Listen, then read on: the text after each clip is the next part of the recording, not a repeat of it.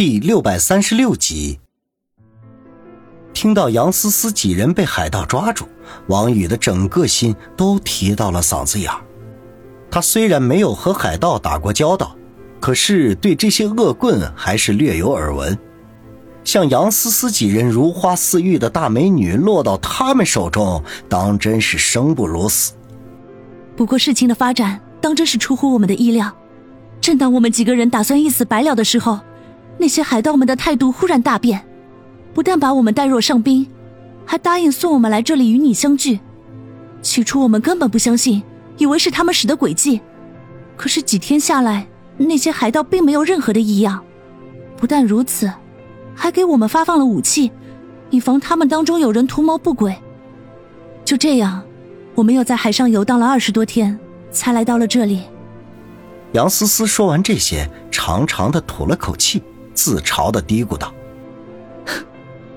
我从来都没有想过，我的生活里还会有这样一段不可思议的经历。”一旁的孙卫红和舒心均是露出赞同的表情来。他们都是普通人，像这样的遭遇，以前恐怕是想都不敢想的。只有何梅脸上没有什么表情，想来她以前在天一堂的时候。即便没有亲身经历这样的事情，也肯定经常听其他人说过比这还离谱的，所以并不觉得奇怪。杨思思说完他们这段时间的经历，大家都久久没有说话，慢慢的进行消化。王宇歉意的笑了一下，说道：“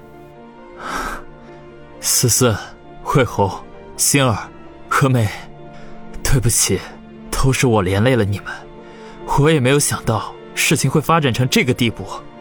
杨思思四人一起摇头，很默契的说道：“我们既然跟了你，就不怕发生任何事情。”王宇心中顿时一阵的感激，王大海夫妇则是一起摇摇头，真不知道他们的宝贝儿子以后要怎么处理和这些女人们的关系，总不能全部都娶回家吧？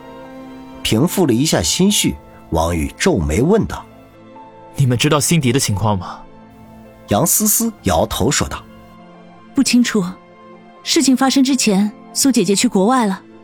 我想，如果她知道国内发生的事情，肯定会选择留在国外的。”王宇苦笑一下说道：“ 但愿如此吧。”心中却暗道：“也许辛迪得知我的情况，第一时间飞回国内，也有未可知啊。”他又将目光转向舒心，问道：“星儿，你妹妹一个人留在春城没问题吧？”舒心叹口气，悠悠的说道：“啊，我走的匆忙，都没来得及和她告别。不过知道我们是姐妹的人少之又少，而且李九也未必会关注我。想来，她应该是安全的。”王宇没有说话，想起青春靓丽又有些叛逆的舒云。心中默默的祈祷，但愿不要有人去打扰他平静的生活。时间不觉到了傍晚，姚远吩咐厨房做了一桌丰盛的晚宴。杨思思几人在海上待了二十多天，虽然每日三餐都可以吃饱肚子，但是船上的伙食实在是不敢恭维。再加上之前一个多月的颠沛流离，早就个个面黄肌瘦，没有了昔日的风采。此刻面对丰富的美食，哪里还顾得上什么形象？顿时大快朵颐，吃的那叫一个心满意足。酒足饭饱，大家又闲聊了一会儿，便各自回房休息。王宇给何梅使了一个眼色，后者心领神会，借故说是要透透气，便独自去了别墅后的花园。王宇在客厅里磨蹭了一会儿，才慢悠悠地推门出去。只见何梅静静地坐在花园一侧的长椅上，仰头看着星空。海风吹过，撩起她额头上的几缕秀发，凭空便多了几分意境。王宇走到她的跟前坐下，低声说道：“何梅，让你受苦了。”何梅收回目光，转头望向他，浅浅的一笑，说道：“受什么苦？我倒是觉得很充实呢。”王宇不置可否的一笑。何梅从小就经历特殊，后来就跻身杀手圈子，过的都是打打杀杀的日子。他和杨思思几人虽然经历了这么一遭，可是对于他来说却是司空见惯，不足为奇。想到这里，他的心中顿时释然，轻咳一声说道：“何梅，那本花名册可带在身边？”何梅神色肃然，低声的说道：“这么重要的东西，我可不敢大意，一直贴身带着。”王宇顿时大大松了口气，说道：“好。”这可是我们的救命符，万一丢了，我们这辈子就只能在这座不知名的小岛上，生一大堆孩子，稀里糊涂的过日子了。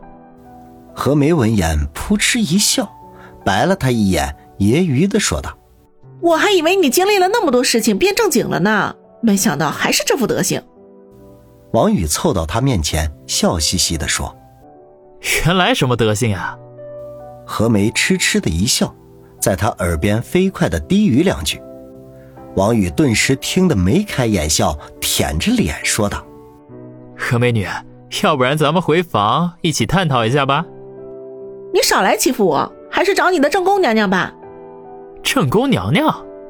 是啊，这一路上我们都管思思叫正宫娘娘。这也行。